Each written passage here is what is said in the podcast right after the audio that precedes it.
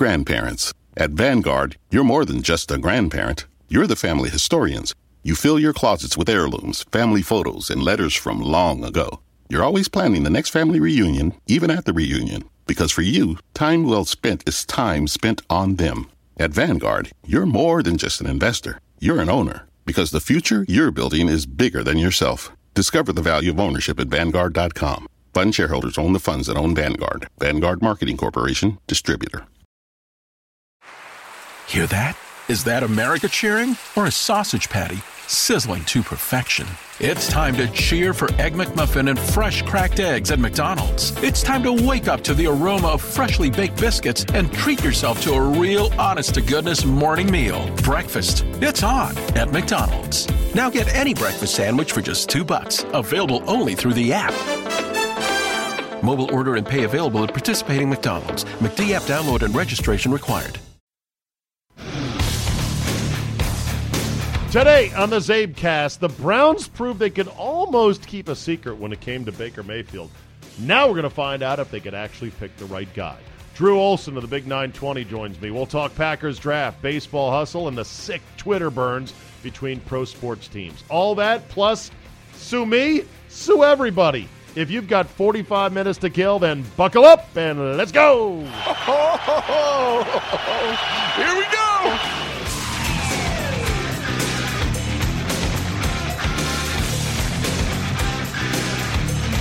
Tuesday, May 1st, 2018. Welcome to May, everybody. Let's have ourselves a glorious spring month. I like May in the DMV maybe more than any other month on the calendar. It's where we can get some California feeling days as it does finally warm up. Of course, the pollen and the allergies are out of control in May. The bugs start coming in in late May and then it gets hot as blazes starting usually about mid June. So we better enjoy this month while we have it.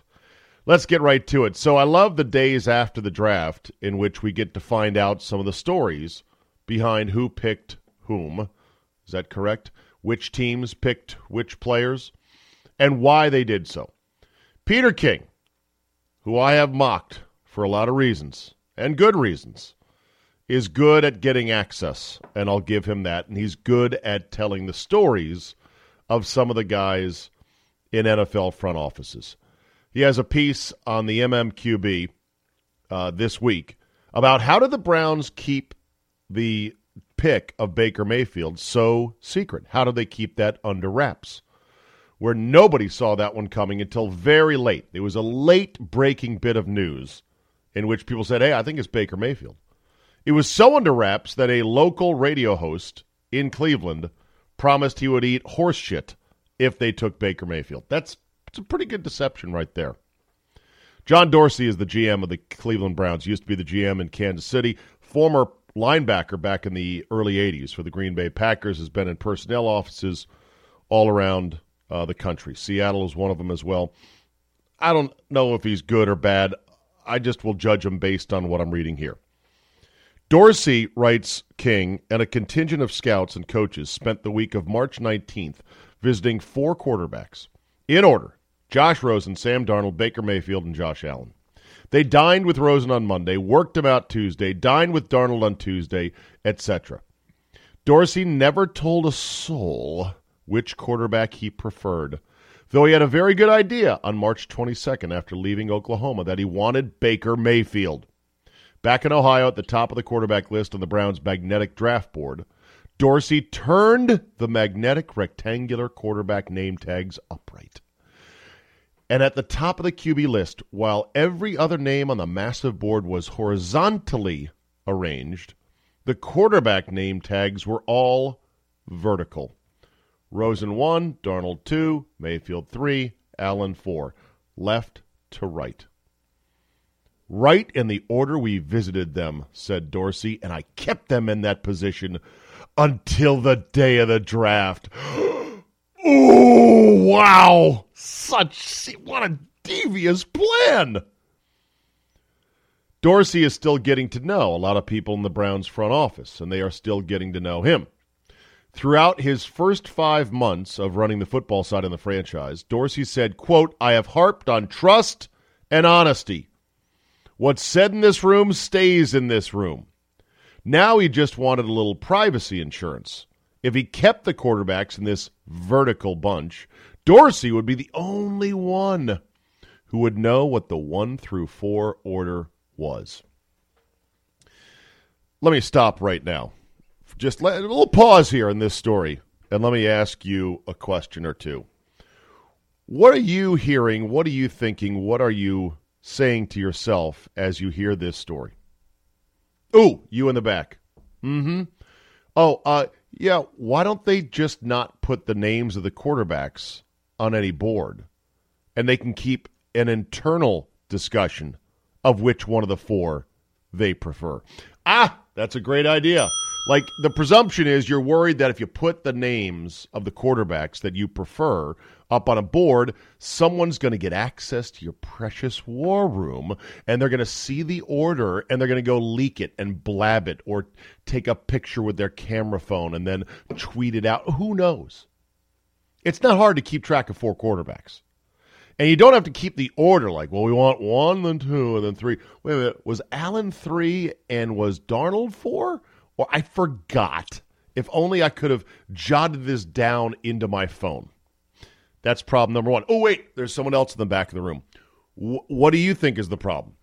Uh, how come these they're only letting Dorsey make this pick? Ah, great question. So there's no collaboration here as to who the organization likes? That this is literally just John Dorsey himself making the pick? It's a one guy pick? Because if he's the only one that knows the preference order of the quarterbacks, then he's the one making the pick. And if he's going to keep it secret until pretty much the day of the draft, then where's the honest, robust discussion where Dorsey says, I like Mayfield. Here's why. Bing, bang, boom. Coach B says, I don't know. I like Darnold. Okay, tell us why. Bing, bang, boom. Now, maybe those discussions to some extent were held, but it sounds like Dorsey's making this pick on his own. Okay, we now return you to the magic vertical names on the magnetic big board in Cleveland. Late Thursday morning, about nine hours before the draft, he gathered the senior staff to tell them the order of the quarterbacks. I shall tell you the order of the quarterbacks. Dorsey said he was likely. Dorsey said what he was likely to do with the top pick. Not for certain, but likely. That was take Mayfield. That was late Thursday morning. He kept the board covered until early evening, and shortly before the draft began, the room knew the order. Yes, they're vertical. You're not going to be able to tell they're vertical. Ooh, I've covered the board. They're picking number one. it doesn't matter. I remember when I think it was the Jadeveon Clowney draft in which the Texans and Charley Casserly were 1 1 sitting there. I think they already started negotiating with Jadeveon Clowney well before the draft. Or they started those discussions. They had made their choice. They're like, eh, we're going to take him. They didn't need to worry about, ooh, vertical name tags, secrecy. He kept the board covered till early evening, and shortly before the draft, the cube, the room knew the order, and of course, who the top pick would be. How did I find out? Writes Peter King on the Sunday night before the draft that the pick definitely would not be Josh Allen. And how did Adam Schefter find out Tuesday morning that Mayfield was definitely in play? Credit to Schefter in particular for smoking out the Mayfield stuff, and credit to Dorsey for having an airtight circle on his call for five weeks, or at least five weeks minus a couple of days. Ah, uh, can I just say I wouldn't call Dorsey's circle airtight because you kind of got some info out of it, and Schefter got some info out of it, and that had to come from somewhere, right? So if he's got this magic draft board with the names all vertical and and he's being super secretive and then someone was leaking it to you that hey, I really think he likes Mayfield. The bigger point is this fucking mumbo jumbo doesn't matter. You're picking 1 1. In fact, it might have actually hurt the Browns, and I'll tell you why. If the Browns had been more transparent in who they liked, and let's say that they said, "Boy, the more we the more we look at Baker Mayfield, the more we like him. We're leaning heavily towards him." Maybe the Jets, who were also horny for Baker Mayfield, would have said, "Okay, that's it. I got to we got to back up the Brinks truck. Here's three number ones. Gimme, gimme, gimme, gimme. Got to have them." That could have happened. Or another team that was super duper horny for Baker Mayfield. Or let's say that you just wanted to create a bit of a diversion. And so you you like you say you claim you like Sam Darnold in hopes of somebody trading up to get Darnold and you then saying we're going to go get Baker Mayfield at number 4 if he would have been available. The point is they might have hurt themselves by keeping it so secret until the last second. But yeah, the whole thing about we're going to have a draft board, we're going to put the names vertical, nobody's going to know. Of course, when it comes to that pick, you wonder, well, how on board was everybody? Was Hue Jackson on board because he's going to have to coach Baker Mayfield? You'll never believe this, but I'm going to tell you anyway. Hue Jackson was totally on board with the pick. I know. It's a shocker. Said Hue, quote, I'm ecstatic. Ecstatic to have such a real football guy as John on board, and ecstatic about this quarterback. it rings of Murray and Solly saying, Hey, great job, boss. Hey, way to go, boss. Good job, boss. You're the best. He's ecstatic, I think, Hue Jackson, to have a job at 1 and 31 the last two years. Dorsey and assistant GM Eliot Wolf said that Jackson was fully supportive of the Mayfield pick. Well, how could he be fully supportive? If he didn't know, if nobody knew, if the name tags were vertical, how did he know? Despite reports that Jackson was not involved in the analysis or the selection. That's not the way it works here, said Hue Jackson. We went through this together. John Dorsey came here to help me to help this move move this organization forward. Yeah, we went through this together. Going through something together does not mean you had any real say in which quarterback you wanted to coach. When you've got a GM picking players for the coach without consulting the coach, then the GM should go coach the team. Well, he might. Who knows? We had a good interaction on this pick when we went through it all regarding Mayfield himself says Hue, quote, Baker definitely has NFL arm talent. He has the passion. He has the ability to complete balls at all levels of the field. He has the air about him. He exudes confidence. People will be amazed at how strong his arm is. And as Hue Jackson pointed out, Baker Mayfield has the hee hee. Now, he's not going to start right away. At least that's not the plan. Says Hue, quote, My plan is for Tyrod Taylor to be the starter and to play this season. But I'm not going to stop Baker from competing. Well, good job. I can imagine Baker getting into camp going, All right, here we go. Let's let's throw some passes around here. Whoa, whoa, whoa, Rook. Slow down, man. What are you trying to compete for the starting job? Tyrod's got the job. Chill, man. I'm not going to stop him from competing. If he gets fast enough, great. John has established a good quarterback room with Tyrod and Drew Stanton and now Baker. They'll make each other better. That's not going to change my mindset. Whatever the coaches say, oh, this is what Mayfield says. That's not going to change my mindset. Whatever the coaches say, that's their decision. I'll respect it. Of course, he's going to say that. They have obviously said Tyrod is the starter, and again, I respect that. We'll see. I know I'll be able to learn a lot from Tyrod and Drew. All I can do is work hard, put everything out there in the field, and let the coaches make the decisions they're going to make.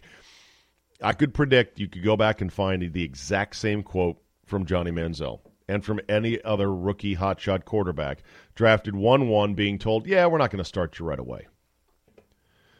You should start him right away if he's the 1 1 and you got nobody else or you just got Tyrod Taylor. But okay, that's the plan going forward interesting times in Cleveland. One other note on the Denzel Ward pick at four instead of Bradley Chubb, Peter King asked Gregg Williams why that you know what he, Gregg Williams, their defensive coordinator, didn't make the pick, but King was kind of incredulous as to so you sure that that pick's going over well, basically with your D coordinator, and so Dorsey picked up the phone, called Gregg Williams, and asked the question: Okay, truth be told, would you have rather had Bradley Chubb instead of Denzel Ward? Here was Gregg, the extra G's for genius, Williams in his response. Quote, Ward, the reason is our need for press, cor- press cover corner. Denzel probably plays that position as well as anyone I've seen in college football in some time. We probably play the most press of any team in the league. There's another reason. I've got video of 28 snaps of Myles Garrett pass rushes last year where he gets within two steps or less of the quarterback when the ball comes out. Basically, we aren't covering long enough to let him get to the quarterback. Myles and others, especially defensive end Emmanuel Ogbah, will get more chances because of Denzel. Ogbah, Williams said, was a major reason why the Browns went Ward over Chubb. Ogbah's a rising star in this league. He says he's got a chance to be Chubb. High praise.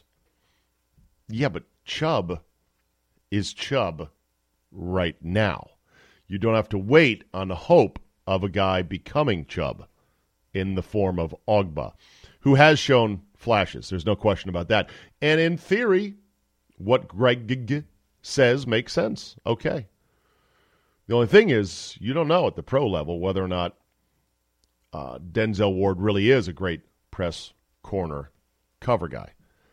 Um, the Browns picked a corner that completely flamed out in recent vintage. I'm going to get you his name right now. Browns draft history. Sorry that I've got to do this on the fly, but I've got it for you here. Uh, 2000 and let me go back one more. I feel like Mike Francesa. Uh, Justin Gilbert. There it is. Eighth overall pick, corner out of Oklahoma State. And when they took Justin Gilbert at eight, I don't think anybody said this 2014. I don't think anyone said, "Oh my God, that's a crazy pick. What are they doing? They, that guy sucks." Justin Gilbert was a first round prospect. He could not play corner. They're hoping that Denzel Ward is not that guy. Chubb looks like a rock solid, no question about it, badass defensive end. So hopefully it works out for the old Browns. Remember, vertical names. Put them on the board and then no, and put them in the order you went to lunch or dinner with them. That'll mess everybody up. Nobody will find out except for Peter King and Adam Schefter and some other people a couple days before the draft. All right, time for Drew Olson, our buddy to the Great White North on the big 920 in Milwaukee, Wisconsin. This is where the DJ talks. Don't say anything. Okay.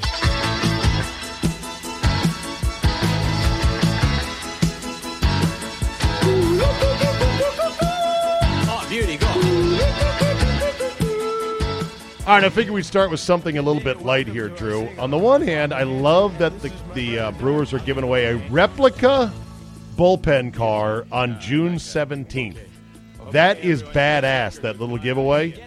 And by the way, have they brought back the full bullpen car yet? They haven't yet. They have it in storage. They bring it out. They have a, a fan fest, winter warm up, whatever they call it. Oh, Brewers on deck, they call it. Um, Okay. Super Bowl week, er, the the week between the Super Bowl uh, and the NFC AFC Championship games, they do their they bring all the. But they're not players in. using it full time. You know that Arizona, using it. They you know the Diamond, you know the Diamondbacks brought their bullpen car back, and at the start of the season, their relievers are like, "I'm not using that thing." Yeah, we've seen every iteration of it. Um, the Brewers used to get it sponsored by American Motors, which was headquartered in Kenosha. And All I remember one year it was like a Pacer. Oh, the really? AMC Pacer was the bullpen car. Would drive along the warning track. Well, this replica bullpen car is like a golf cart with a overbuilt helmet on top of it. Yeah, with, the old uh, hat with the uh, yeah, with, the, M. baseball bats for the, uh, the the struts for the hat. Sure, and it had and has the M, the old M of the original Brewers hat. Okay, well, I'm well, I'm glad that the Brewers are going to give that bullpen car away, and I'd love to have one of those. If anybody on the Brewers are listening for your uh, beloved out of town quasi adopted Milwaukeean, Oh. the Czabe, I'd love to have one on June 17th. But uh, the fact that they tweeted this out and they added the Cubs, don't at me, as these kids say on Twitter, they added the Cubs saying, We're giving out this replica bullpen car Win at Cubs is your replica bandwagon giveaway. Oh no, he didn't. Oh wow, snap! I can't even believe oh, it. No, he didn't. Uh-huh. No, he didn't. No, he didn't. No, he didn't. Shots fired. Shots fired. The problem is, Yeah. I think the immediate return, which was like getting dunked on, was the Cubs said, "Yeah, we just give away replica World Series ring." Oh yeah. Yeah. that's a good one. This has become a cottage industry. Social media accounts for teams throwing shade at each other. Right, but just enough shade so that Ah. it does not cross the line. And at one point, well, and the Cubs had their say because they swept the Brewers this weekend. They've won seven of eight games this early part of the season against the Brewers. Five of those games have been by shutout. Right. So five of the seven victories, the Brewers didn't score any runs. The Brewers score, played a four-game series at Wrigley Field over the weekend, and they scored two runs in losing the four games. And they lost all four games without giving up more than three runs in any game. It was heinous. It was bad weather. But the Cubs at one point sent out a tweet saying something about something to the effect of the Cubs just swept the Cactus League champion Brewers. Oh, Because the Brewers won the Cactus League title, and so that was a cheap shot. ask if you're going to hang a banner for that, right? Yeah, Is that well- Cactus League banner going up in your ballpark or what? The, no, the big thing in the Cactus League, the big rumor is always that you get big flat screen TVs. That's what you tell the rookies. Like, we got to win the Oh, Cactus really? League title because we'll win the flat screen TVs. Oh, and it's almost like the turkeys on Thanksgiving in Green Bay. You, ever, you know about that gig, right? No, tell me about that one. Ah, up in Green Bay, it's Packer tradition. They tell the rookies, they give them like a fake coupon to go to this food store and they can claim their free turkey. And the store's all in on it, and there's hidden cameras everywhere. And then they try to make them pay for the turkey. And the guys, you know, we'll see how they react, see if they complain. And it's just a. it's a hidden camera thing. do you know, But, uh, speaking of flat screens, Drew, do you know that is no longer even something that's like a luxury item? Oh It- yeah. once upon a It's time- basic TV now. Ex- right. It, it's what used to be TV. Yeah. In fact, uh, I'm looking at a 55 inch diagonal uh, flat screen. It's like a Samsung, so it's not a Coby or some other brand that you've never heard of. 55 inches for 400 bucks. That's it. That's insane. That's insane, and they just Oh. keep dropping even further. And like the thirty dollar kitchen TV, if you're going to buy like one of those, you know, twelve inch or t- uh, whatever they are, you know, diagonal little thing for the kitchen, perhaps that looks like you know a small computer monitor. yeah. Yeah, yeah those things are flat and, and tiny now too. And the, the Used to- technology, are you kidding Yeah. me? Used to be when you had a flat screen TV and somebody walked into your house, they'd be like, "Wow, it's hanging on the wall." Like they thought you must be a drug dealer, a rap or rock star, or some billionaire owner of some company. You have a flat screen now. It's no big deal. So back to the uh, Okay, the yeah. So this has become a cottage industry of teams, social media employing social shade. right throwing but throwing Yes. just enough shade Well- because it can escalate to the point where it's like haha at cubs i fucked your mom out Yeah. boom roasted Out. That's right. it's It- like it- oh you can't say Oh, that Can't say that, but you can walk up to the line. Now, on draft day, then when the Packers drafted a punter, which we could argue about forever, they drafted a punter in the fifth round, a kid from Alabama, who I, I guess I, I watch all their disagree games, with that pick. How much did they? J.K. Scott. Yeah, how much? How much did they punt at Alabama? Not that often. Right. But no, when the Packers made that pick, the Detroit Lions official blue checkmark account at Lions sent Started a tweet Started firing at him. that huh? said, the at Packers just drafted a punter. We're planning to see him on the field a lot next season with a little wink emoji. These are the same Lions who haven't won a fucking playoff game in uh, how many how many uh, presidential administrations have we gone through since they won a playoff game? exactly. And, And, what like, did and what did the the, hell up? Some what did- what did the official- nose intern Right. put that out? what did the official Packers account say in response to that? Nothing. Oh, okay. The Packers the Packers don't play that, man. But Packers wait, don't. so the Packers don't have a snarky Packers social don't have media a dance account guy? team, and they don't have uh, Really? They, they don't do snark. No, that's not there. But they do have an official there. Twitter account. they do. Does yeah. the Twitter At account for the Packers. Ever get saucy? No, no. It's more about you know countdown to game time and uh, great, uh, you know, great moments in Packers history. It's it's all straight up like and the Lions, I guess. And you know, remember when being the wise ass in class got you yelled at? Now it's, Yeah. it's it's almost like you know it's the same thing with the video games and the in the esports. It's like everything they told us not to do as kids. Don't be a wise ass. Don't sit on your ass and play video games. Is now the what road to success. You paid. Right. It gets Get you paid, paid. the road to success. How about this? If I was the Packers Twitter account and let's say I had total immunity and free reign to say anything I wanted, which you know isn't the case, but let's just pretend for a second. And the Lions, the fucking Lions, the loser ass, jerk store, thumb out, we suck, we've always sucked, never done shit in 50 years. Curse of Bobby Layne Lions, we're talking shit about us drafting a punter. I would then respond with a video of the Hail Mary, the rainbow that cut their heart out, with the caption, Yeah, how about this ass fucking? Hashtag mic drop. And I'd be like, Yeah, there you go. How you going to respond to that? Oh, You looking forward to us punting? We look forward to fucking you in the ass whenever possible. Lions. Post outta record here. of post your record against uh, the Lions when Calvin Johnson played, or Right. you know, there any number of great highlights they could show. You're right, but the Packers they generally don't traffic in that. They consider that. themselves ab- above the fray, but all other teams are basically jumping in. NBA teams do a pretty good job. Uh, they do. They do. And I'm I'm wonder what the protocols are for who approves these Yeah, tweets. that's the thing because when it goes bad, they just cut loose whatever intern or glorified social media. They, all teams now have full time social media uh, people. The Brewers have Yeah, a director yeah. of new media, uh, Caitlin Moyer. She's the one who did. She kind of uh, produced and directed that Sandlot remake. Remember Oh, that from spring I- training? You and I never talked about that, did Yeah. we? Because you were talking about how The Sandlot, one of your favorite movies of all time, was coming up on an anniversary. How many years old did it just turn? it's 25. I think it's Okay, 20, so it- 25. yeah, so it like It's, lot, it's a round number. nice little run. I admitted to you shamefully, Drew, I've never seen The Sandlot. One of the glaring holes in my movie resume. I need to fix that. And you said how much you liked it. Did you like? Because I saw the remake of The Sandlot with the current I- Brewers. Did you like that rendition? It was uh, it, by team social media stuff. A lot of the stuff is stilted and for. It was a grand slam. The the Brewers version of it. So it was really good. It was really accurate. It was really well done, and the fact that they got the players to buy in and spend three hours of their own time doing this was it's amazing. Yeah.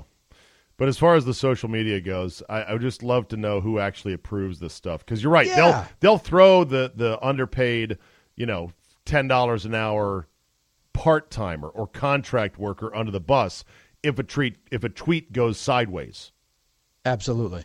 And tweets can easily go sideways. In fact, tweets Oh. these days are almost like the cheap bottle rockets you bought at a at a fire where you, where it's like they're going left and right. They're going all over the place. You never know how somebody's going to take a certain tweet. Yeah, there's no nuance. There's no sarcasm font. There's no ability. It's you can have ten different interpretations of Mm-hmm. the tweet. It's just, uh, yeah, it's it's a llama. You've said it before. I mean, before you were on replay, you were talking about Twitter being the demise of the culture, and that it was the demise of sports.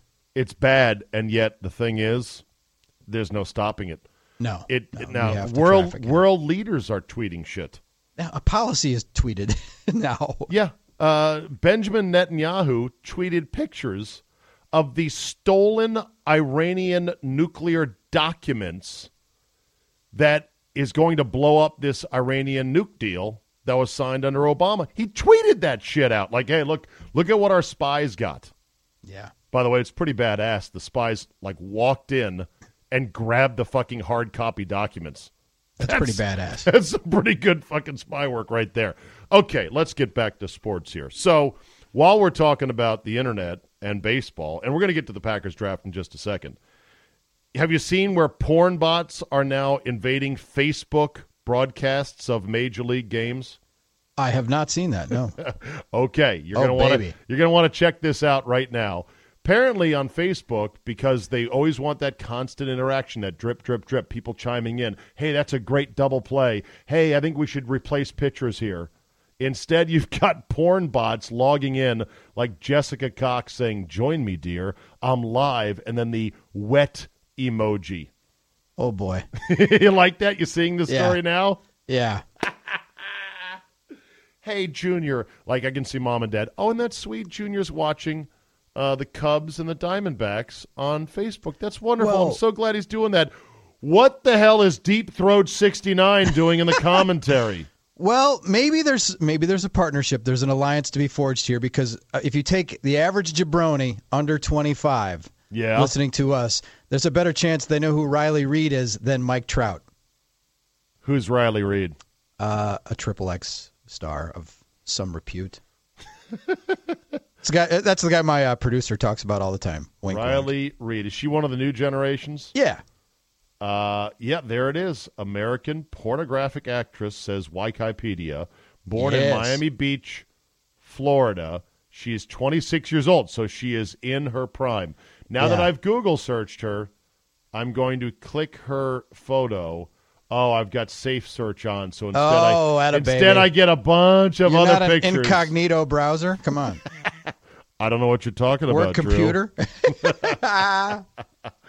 So yeah, so this is going to be something baseball is going to have to iron out, keeping the porn bots out of Facebook broadcasts. yep, gonna have to filter it. All right, let's talk Packers draft. What'd you think? The corner obsession the Packers have. I now see that. I think the stat was like five of your last eight first and second round picks have been corners. Five out of eight, the last eight Yeah. first and second round picks. What do you think? The law firm of Randall Rollins, King and Jones um, was not up to snuff. Like they, so they had so to go keep, to the well you keep again. throwing assets at it, which maybe is not the worst strategy in the world. It's really not. They have they had to dig out. This is Brian Gutekunst's first draft, taking over the reins from Ted Thompson, and yeah, you think he's independent and everything, but you still have to kind of pay for the sins of your predecessor. Sure. So he has to dig out, and they had to get those the, the corners. They had to do it, and when they traded down. Uh, out of it, everybody was just drooling when they had that. They they, they get on the clock and it's like, oh, uh, Tremaine Edmunds, and oh, they got they got their pick. Uh, Derwin, what's his name? Derwin Uh, James. Derwin James. Derwin James. Ah, Tremaine. And then they traded down, and for 45 minutes, people thought that he was the dumbest guy in the country Right. um, because they traded down. But then they got another first round pick next year. They traded down. They ended up moving up again four spots to get the corner that they actually had rated highest on their board anyway. And it looked it looked like a pretty good draft. We won't know for three or four years, but it looked like a pretty good draft. They had so many holes that there are a lot of people saying, ah, they didn't get an edge rusher, and why did they get three lanky receivers that all seem to fit the same prototype? Um, but yeah, they had 11 picks, and they, you know, uh, I, it looks like they got some guys that I are like help the them. I like the fact that they got an extra number one. I, Yeah, I, I like that that. makes it a win, itself. right?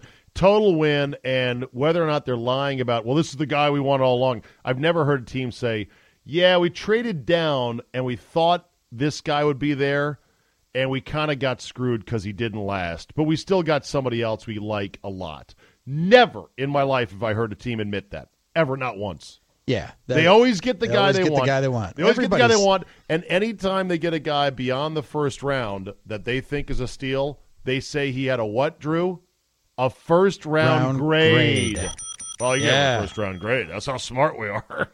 no team comes out of the draft going, yeah, not really. I, not our best draft. Not our best draft.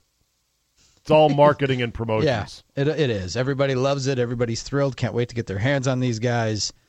Can't wait for rookie minicamp. And speaking of mock drafts, did you see the analysis of just how well or how poorly the mock drafters did this year? I've seen some. Uh, like I said, uh, told you before that uh, on my show we crowdsource it and we have guys call in. And we had one guy, Rob, who's really good, really dedicated. What did he get? He got uh, 26 of the first round picks right. And Really? I Uh, that think he, that would so go in the first beat round. him. Yeah, Okay. uh, of players that were picked in the first round, like on his mock draft, not the teams necessarily, but the players. right, how many pl- how many players did he match with the teams? He, I don't think I looked that up because it's just that's drilling down. But Okay.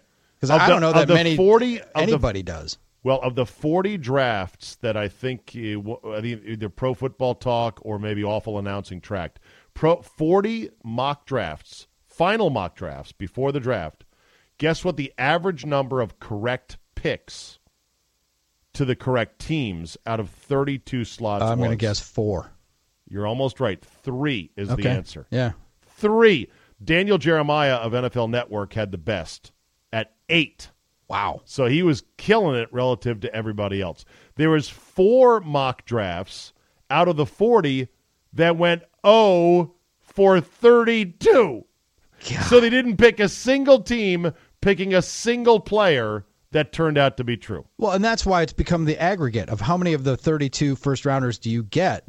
Like how many guys do you have first round grades? And, and our guy, who's off the street and just does it as a hobby, got I think 26. He got one fewer than McShay and I think Kiper, and then he was ahead of a couple other national guys. Yeah. So he got 26 out of 32. And you know, it's not his, and he doesn't have any access to teams and GMs Sure. and Back know. back to the Packers draft for a second, Drew. Do you believe drafting a punter makes any sense. Period. No, none. You No. don't. No. Because I don't either. He better be your punter for 10 years and make a run at your team Hall of Fame, if not the Pro Football Hall of Fame. Otherwise, there's no way. They they drafted a punter in the third round, uh, B.J. Sander, and that was the end of Mike Sherman being allowed to draft. He was stripped Yeah. of his GM title Yeah. after that. Because the difference between the best punter in the NFL and the worst punter is what?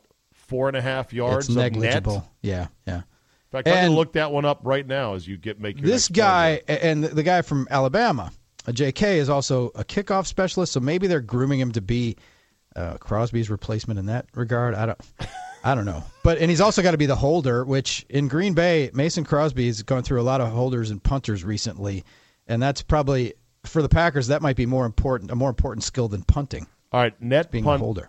Uh, let's see, gross punting yard leaders. Because really, you can't even count net punting because net punting depends on coverage, right? And Yeah, tackling. absolutely. All right, so it's just gross punting. Uh, gross punting yard leaders average number one in the NFL last year, Houston at 49. They missed the playoffs because their quarterback got hurt. Down at the bottom, Atlanta, 30, 32nd, they are at 44.9. So the difference in average gross punting is 5.1 yards. That's it. That's it. Actually, not even that. Uh, 4.1 yards. I knew math was not my strong Yeah, that- Four yards. Four, Four fucking yards. yards of difference Yes. between the best and the worst. And when you spend a Well. fifth round pick, you are possibly missing out on a fifth round pick who is a linebacker who is overlooked or a wide receiver who is a badass. exactly. Who is somebody. It's just a lottery ticket, is what it is. Spend the lottery ticket on a guy that could actually make a fucking difference. When Antonio Brown is a seventh round pick, you should Yeah. never throw away a lottery pick on a punter. No, But the and Packers and did. yeah, and they did. Well, and then they doubled down, Czabe. They went and got a long snapper. So which is more egregious? A fucking long snapper, a guy who's that's all he does, a long snapper dra- wasting a draft pick on a long snapper or a punter. I don't know. Just shows you that they had too many picks. When you're picking a dozen guys, you're just like, well, okay, let's get one. Of, uh, the the best analogy I heard was that drafting a punter in, in with one of your lottery coupons, like you called it, is equivalent to taking a kicker in the first round of your fantasy football draft. First round. Yeah. How about taking a kicker at any point prior to the seventh round of your fantasy draft? Yeah, but I'm saying that's how that's how egregious. Even it is. worse. It It's might even it's worse. Yeah. All right, let's switch up to baseball or back to baseball for a second. So, a couple things I want to ask you about. One is managerial screw ups. The other night uh, for our Nats, new skipper Davey Martinez pulled a whoopsie in that he went to replace a pitcher to take advantage of what should have been a lefty on lefty matchup, and instead only watched Arizona pull their lefty batter out of the lineup and put somebody else in because they hadn't actually confirmed it and made it official Oh, he hadn't been in announced yet. with the home plate umpire on a scale of 1 to 10, 10 being you fucking idiot, 1 being ah shit. I hate it when that happens. Where does that one rank? I'm gonna go five or six. In the middle? Yeah, Do you think every major league manager has made that mistake at one point or another or no? I would say no. Okay.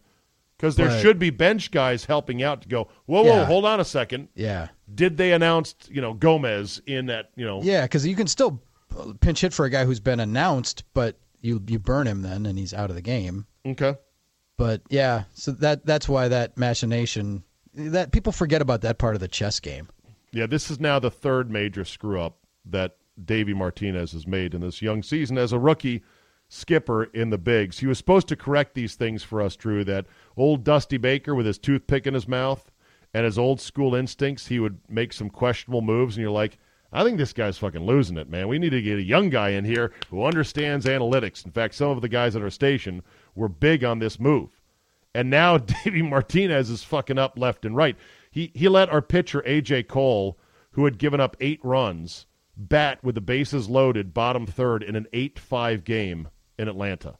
So in other words, he's given up eight runs already in three innings, and the bases are now loaded. It's the third inning, and he lets him bat. It, was his bench were there guys hurt on the bench? That's the only way you can you know how many Uh, relievers are there no. carrying? Because in the third inning, you to burn a position player, um, you know that's that's uh, that's an early bullet to fire. Yeah, especially he- if you got guys that are hurt. Okay, he gave up eight runs. Yeah, but i- he gave up eight runs. Did he continue to pitch? At- oh no! Then like the next inning, I think he got shelled further, and I think Oh, he okay. left. Well, the sin would be if you let him hit and then And then you removed pull him. him and Yeah. then pulled him. Yeah, but Ah, then yeah.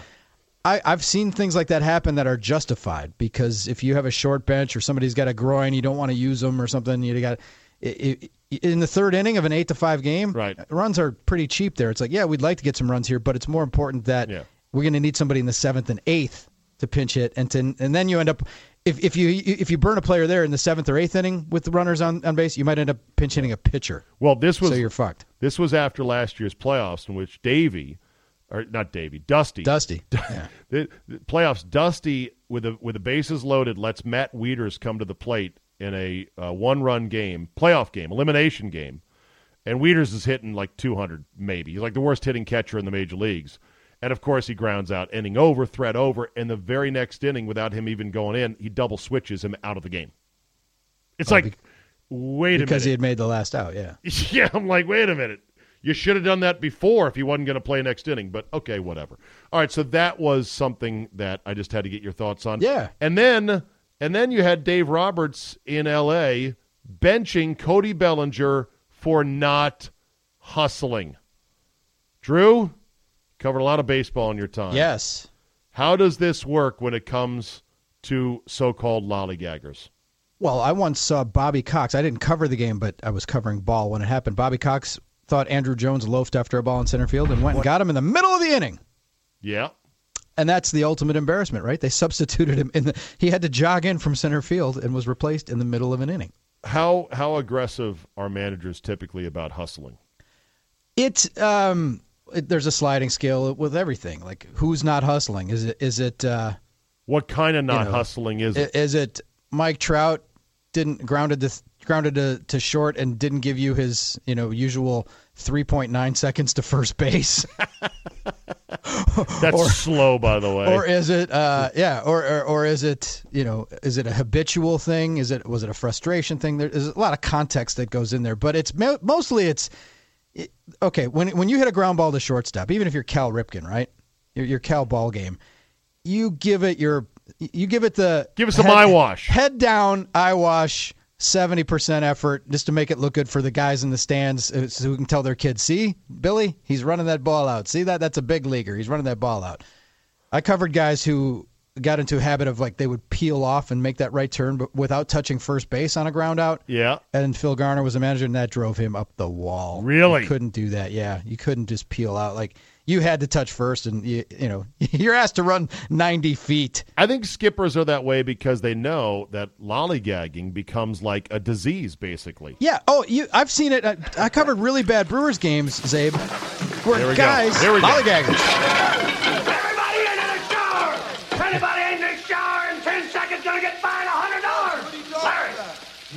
Mississippi, two Mississippi, three, Three Mississippi, four Mississippi, Get five! Mississippi, Hurry it up! six six Mississippi, Mississippi, seven Mississippi, eight Mississippi, nine Mississippi, ten Mississippi. You guys. You lollygag the ball around the infield. You lollygag your way down to first. You lollygag in and out of the dugout. Do you know what that makes you? Larry? Lollygaggers. Lollygaggers. Lollygaggers. I've seen guys, say. Hold on. Eight and sixteen. Eight and sixteen. How'd we ever win eight? It's a It's a miracle. miracle. It's a miracle. By the way, Drew, I respect your baseball opinion more than almost anybody. Where does Bull Durham rank in your all-time baseball? Oh, it's my movies? favorite. It It's my is? favorite, yeah. Oh, Yeah. thank God, because it's easily one of my favorites. It's my favorite. It's, It's really I, good. I, I've said before, I'm I'm not a Field of Dreams guy. I hate it.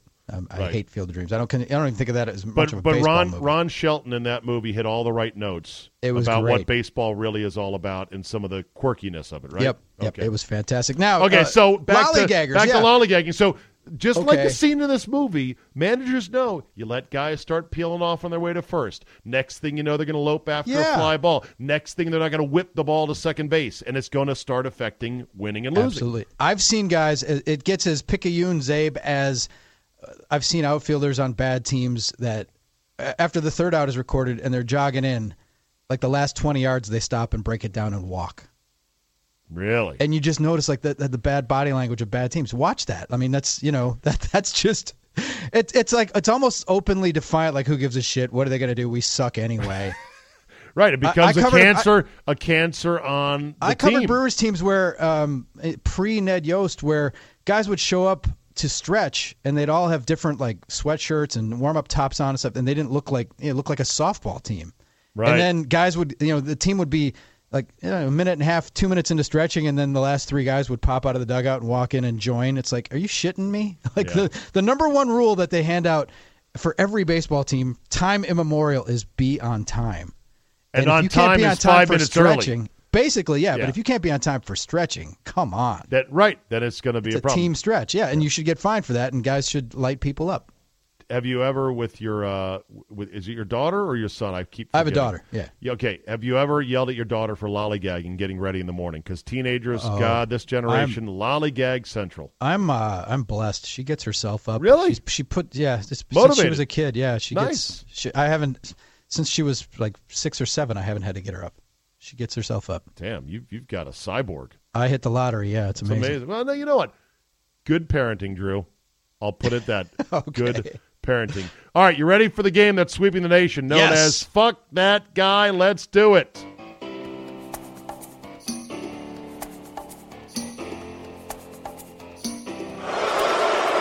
I'm not a good guy. I'm the guy. Fuck that guy. Fuck that guy. All right, Drew. Who is your All nominee right. for the week? I am painting with a broad brush once again, and I'm going to ask you to to uh, bear with me while I paint the picture. We have a Of a- prototype. Fuck Prototype. that guy. Prototype. Fuck that guy. Go ahead. Yep. Diehard sports fan who's got a little bit of breeding and a little bit of cash in his account. Might even own a, a vacation home somewhere. He wears shirts that were designed to be worn untucked. He wears a gold chain, perhaps, maybe even a bracelet of some sort. He buys primo seats to the NBA Emporium. And he brings his secretary, girlfriend, grandma, whatever you want to call it, Hired prostitute. for for a night of enjoying the NBA gladiators going at it uh, Right. from courtside or adjacency to courtside. Very expensive seats where it's almost as much fun to see and be seen as it is to watch the game. And this particular dude bra prototype, he really can't afford those seats, but he's stretching. He's spending way He's more stretching. income than he should. He's stretching. So so then he's all in and he decides, you know, these um, these VO and waters that I'm banging for 15 bucks a pop. I'm going to keep them coming. I'm going to keep the flow going. This is a good night. I'm going to score at the end with my secretary grandma, young girlfriend, Yeah. prostitute. And then Russell Westbrook walks by him and he takes occasion to scream in his face. Fuck you, or, Westbrook! or put a you camera piece in of his shit! face. Piece of shit. And then when and the player stops, turns around and yells at him, saying, "Shut the fuck up, man!" he turtles, Turtles! and runs away. I saw and that guy. Suddenly, and suddenly, all the money you have and all the goodwill from the tickets, it's all gone because you were exposed for the douchebag that you are. He was such a bitch, that guy. So to that to that prototype, Drew, you say, Fuck that guy. I really hate your ass right now. My fuck that guy for today is to whoever at the Golf Channel, whatever asshat executive that greenlit the worst show in the channel's history known as Shot Makers, where a bunch of seven handicap nobodies play golf at Top Golf in Vegas. Ooh, I hit the target. Ooh, we're going to win. Oh, I'm so invested in these couples. This is the equivalent of Dream Job, but for the Golf Channel. You have completely lost any idea of good programming at the Golf Channel. So, for whatever asshole executive said, this is a good show, why don't you just say on camera, hey, man, basically Top Golf paid us a lot of money to air this show, and we like the money. To that guy, fuck that guy. Terrible show. Oh, baby. I have so many good ideas for shows that center around golf. Like, I would do a show about dudes' golf trips, and I'd follow different golf trips to places and take footage of that. It'd be funnier and more interesting than fucking shot makers. But I don't know, that requires some money, it requires a little budget. This was like, hey, Top Golf's going to pay us money. Let's take it. All right, Drew, we're out of time here. Go ahead, right, tell sir. people your Twitter handle is. Tweet at Drew Olson MKE. and at Drew Olson Show for all the bone mots that come from the uh, the Big 920, the Big 1070. And listen to your show on On the Nine- iHeartRadio app. There you go. Get get the app and live large. Thank you, Drew. You bet, bud. All right, we'll end with this one. Boy, is this story a doozy. And it'll make you really mad. At least it made me really mad. Pool worker who tried to drown himself sues police who resuscitated him. Whoa, whoa, what? What the hell did you just say? That's right. A pool worker who tried to drown himself is now suing the police who saved his life. Yes, indeed, as the old saying goes, no good deed goes unpunished. And this one apparently is as well. Dateline, Fairfax County, Virginia. Why, that's the county of my birth. A man who couldn't swim but came to Fairfax County from Poland to work at a pool almost drowned himself in 2016. He has now filed a federal lawsuit against the lifeguard who pulled him out of the water and county police officers who resuscitated him. Holy shit, this is already one paragraph in a giant what the fuck story. The lawyers for this man, Mateusz Fijalkowski, 23 years old, Fijalkowski, have filed suit in the U.S. District Court in the Eastern District of Virginia, saying police and the lifeguard violated Fijalkowski's constitutional rights by not doing more to keep him from harming himself during an obvious bipolar episode. The suit names not one, not two, not three, but 11 county police officers, plus a lifeguard supervisor, plus the pool company. In other words, sue me? Why not? Hey, well, you want to sue me? Sue everybody. Why not? Me? Sue everybody. Yes, 11 county police officers, a lifeguard supervisor, and the pool company all being sued. Fairfax County Police Chief Edwin Roessler fully supports his officers' handling of the situation. It's a frivolous lawsuit, he said. We saved a young man's life. He was trying to commit suicide by drowning himself. According to the suit, Mr. Fielkowski was hired to work as an assistant pool manager at the Riverside Apartments, even though he didn't know how to swim. On his third day of work, Filkowski reported to the pool to clean it, arrange deck chairs, and check the water's pH level. On his third day of work, witnesses said he acted strangely, arguing with guests and pulling the plastic wristband from a girl's wrist. After the Fairfax County police arrived, Filikowski ignored them and then climbed the lifeguard tower and repeatedly blew his whistle. It was then, according to court filings, that police cleared the pool area of guests, leaving only officers, Filikowski, and other pool personnel. It was at that time that Filikowski threw his cell phone into the pool, retrieved it, and threw it in again. this is getting kind of crazy. Up, oh, hold on. I need my my. Wait a minute. Hold on. According to police, he kept yelling, I am the lifeguard! Get out! I am the lifeguard! He stood on the pool deck for several minutes holding a life saving buoy and praying in Polish, while police stood nearby. Filikowski's attorneys posted a YouTube video of the incident, which was captured by an unidentified bystander. Eventually, he put down the buoy, walked down a metal ladder in the shallow end of the pool, and then began walking towards the deep end. After several seconds, Filikowski was completely submerged in the deep end of the pool. Once he was underwater for more than 30 seconds, officers walked to the deep end of the pool to observe him. According to a report from the pool company included in the lawsuit, officers instructed the lifeguard on duty not to dive into the water to save his coworker for the sake of the lifeguard's own safety, meaning you jump in to try to do that, he could grab you and drag you underwater, and you'd drown as well. After more than two minutes, police officers began taking off their belts, apparently getting ready to dive in. The lifeguard dro- dove into the pool, quickly brought the unconscious Filikowski to the surface. After more than two minutes, police officers began taking off their belts. Oh, excuse me. Bystanders on the video described Filikowski's face as purple as county police, police began CPR and continued the life saving measures for several minutes. Attending doctor notes at the emergency room say officers dove in to save his life after he'd been under, underwater for only between 30 and 60 seconds. The lawsuit alleges the misrepresentations from police affected Filikowski's due process in that he didn't receive the treatment appropriate for somebody who had been underwater for several minutes. Roessler, the Fairfax County Police Chief, said the officers were exercising our plan of using time and distance to defuse the situation with the young man who was clearly having a mental health episode. When it became apparent he had drowned himself, we executed the plan, and it's clear from the video that we saved his life. Filikowski remained in Fairfax Inova Heart and Vascular Clinic until June 8th when he was transferred to a psychiatric unit for six days. He was diagnosed then with bipolar disorder. Here's the kicker his attorneys say that Mr. Filikowski has returned to Poland with his father.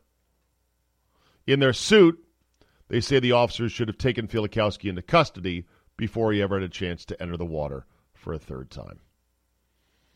Okay, okay, okay, that's great.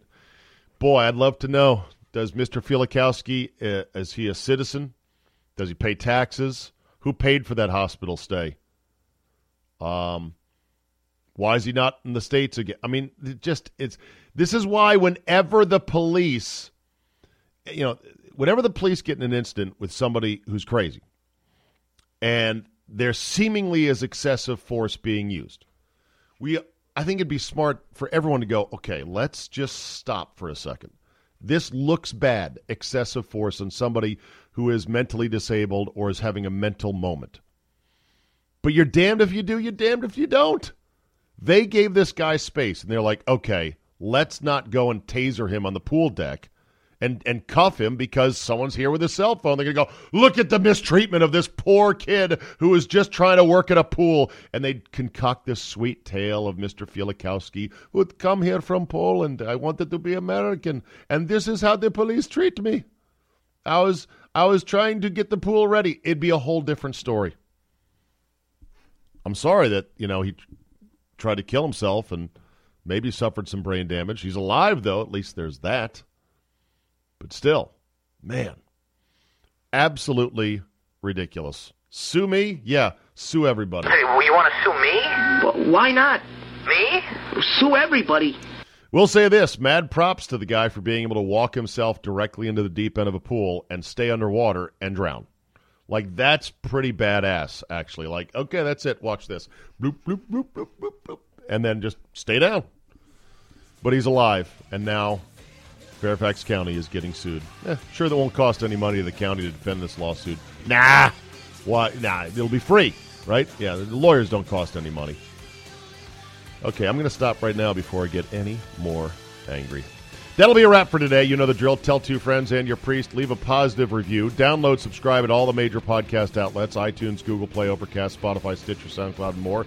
And as Chief Martin Brody said in the movie Jaws, we're going to need a bigger boat. Thanks for listening, and we will see you next time.